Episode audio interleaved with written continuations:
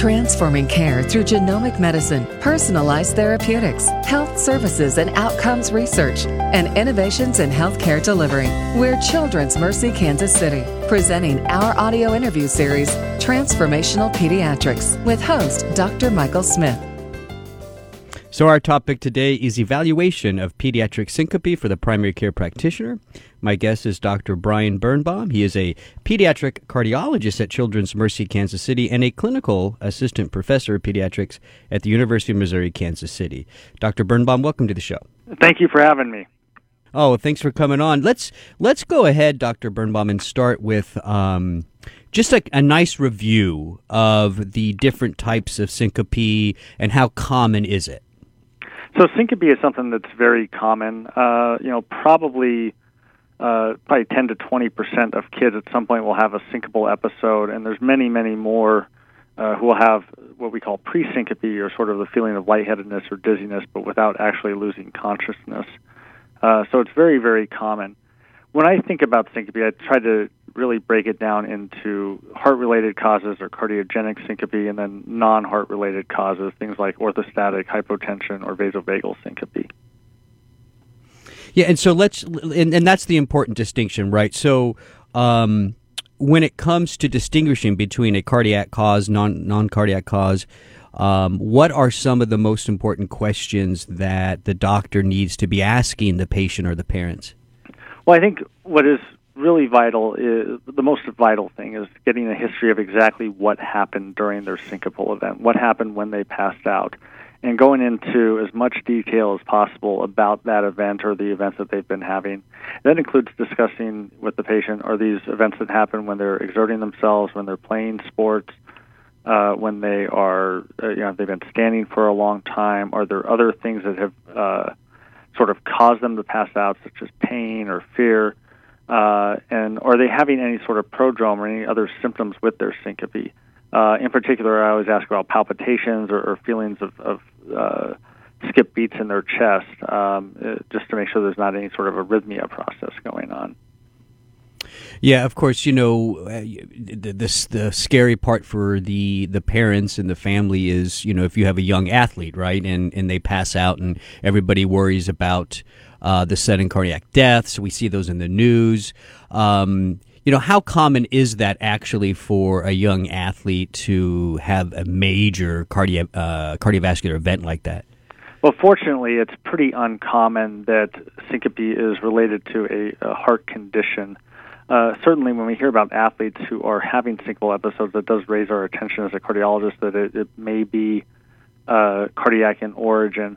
However, there's a lot of times that athletes sort of uh, put themselves at sort of a disadvantage in terms of having syncopal episodes. So many athletes uh, are you know, exercising and working hard throughout the day, uh, don't get a, a chance to really eat as much as they should, or have an afternoon snack before their practices, and so they start their practices a little bit dehydrated, and, and uh, that puts them at risk for having syncopal episodes that are not necessarily related to their heart with that being said, anytime I hear about an athlete who has a syncopal event on the field, uh, whether it's a practice or a game, we certainly want to take that event seriously. Yeah. So, from the primary care um, physician, you know, point of view, if if a cardiac cause of a syncopal episode is suspected, I mean, is that do we automatically just refer that to the cardiologist, or is there things we can do first in the office um, in the short term to make sure that this patient is stay, safe and stable, and then get them to you? So I think uh, the most important thing you can do, in addition to getting a history in the office, of course, is um, uh, making sure that the, the patient themselves is stable, making sure they're not having any sort of arrhythmia type of concerns when they're in the the office setting there. Uh, many primary care providers have got an EKG machine, and they can perform an EKG and at least evaluate a, a little bit for possible structural heart disease or uh, potential arrhythmogenic heart disease. So things like Wolff Parkinson White, for example. Uh, it would at least gives you a little bit of an idea of what you might be dealing with.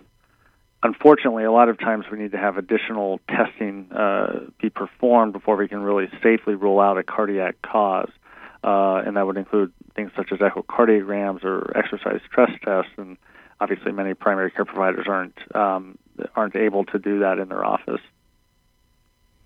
Yeah, and so walk us through. So when it, when a when a suspected um, cardiac cause of syncope is in your office, um, from the cardi- from the specialist point of view, tell us a little bit what you do, what your workup is, just for a better understanding of how that patient is being cared for.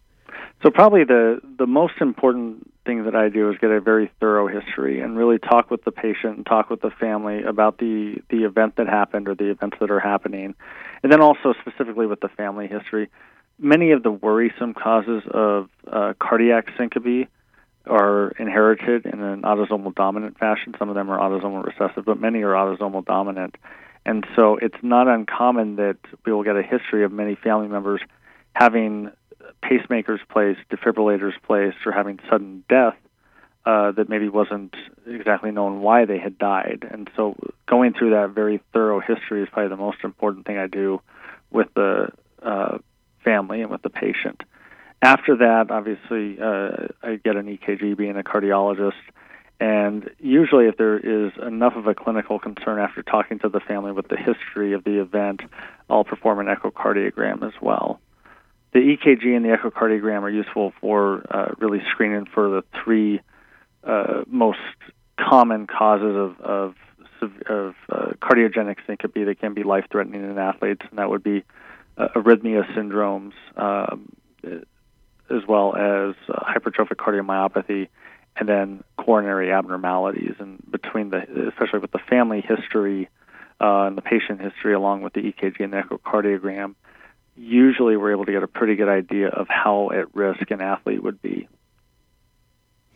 So, so you know, again, focusing on the the young athlete, um, you know, when you're doing your workup, especially if you're suspecting some of the more um, lethal causes of a cardiogenic uh, syncope.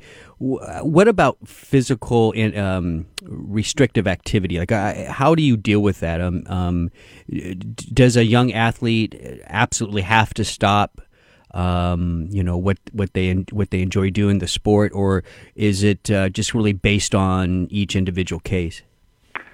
So it's really based on each individual case. Um, there's unfortunately a lot of athletes that um, sort of fall into a gray area in terms of whether they may have a, a significant cardiac disease or whether they have what's called athlete's heart, which is a, a normal physiologic adaptation of their heart to strenuous activity. And it's obviously very difficult to restrict athletes who are very competitive and have been excelling in their sports. Um, but at times we have to do that, and uh, particularly if if there's enough of a, for example, if there's enough of a family history, or if the patient's episodes are concerning enough that this is truly a cardiogenic cause of their syncope, uh, then we typically will restrict them. Uh, what I generally like to do is uh, perform an exercise test as well and get an idea of if there's any sort of symptoms with their exercise test. Uh, and and may, they may not have syncope with the exercise test, but they may have other symptoms such as chest pain or lightheadedness or dizziness, or we may see arrhythmias on their exercise test that would clue us into this being a more severe or more more likely to be a cardiogenic cause of their syncope. Yeah. So when we when you refer to the athlete heart, right, the um, that physiological response to, to exercise, usually it's just an enlargement, correct? So is that's not in and of itself necessarily a um, a disease or a pathology, correct? No, it is definitely not a disease or a pathology. It's a uh, very uh, normal, healthy adaptation for uh, adolescents in particular who are healthy and and uh, competitive athletes. Uh, but unfortunately, the the studies that we perform that screen for these lethal cardiac conditions, uh, some of their results overlap with what an athlete's heart looks like. So an athlete's heart will typically have uh, some there's some enlargement of the heart, but there's some thickening of the heart muscle as well, just because the heart's having is being asked to work more in, in the competitive athlete than in somebody that's sedentary. Well, we see that type of a change also in somebody that has hypertrophic cardiomyopathy, where the heart muscle gets really thick on its own, and so it becomes a, so a we, gray area. So right. So it's so interestingly, we, most of our conversation so far with the, with syncope has been focusing on the on the athlete. However, is that the most common um, pre, uh, type of patient that presents with syncope? Um, or are there other um, you know, patients that we need to be aware of, not necessarily the athlete? Oh, there's certainly many other patients to be aware of. Um, most children do have some you know, form of, of structured physical activity during their day. Uh, and so, although uh, not every uh, child is necessarily a competitive athlete, most children will have uh, physical activity at times, whether it be a gym class or um, recreational sports. And knowing whether or not they're having symptoms during that, whether they have syncope or pre-syncope during those event during those um, uh, physical activities, can be quite useful in, in trying to delineate whether this is a, a, a severe cardiac problem or, or whether this is a non-cardiac cause of their syncope. Right. Well, Dr. Birnbaum, I want to thank you uh, for all the work that you're doing at Children's Mercy, um, and also thank you for coming on the show today. You're listening to Transformational Pediatrics of Children's Mercy, Kansas City. For more information, you can go to childrensmercy.org. That's childrensmercy.org. I'm Dr. Mike Smith. Thanks for listening.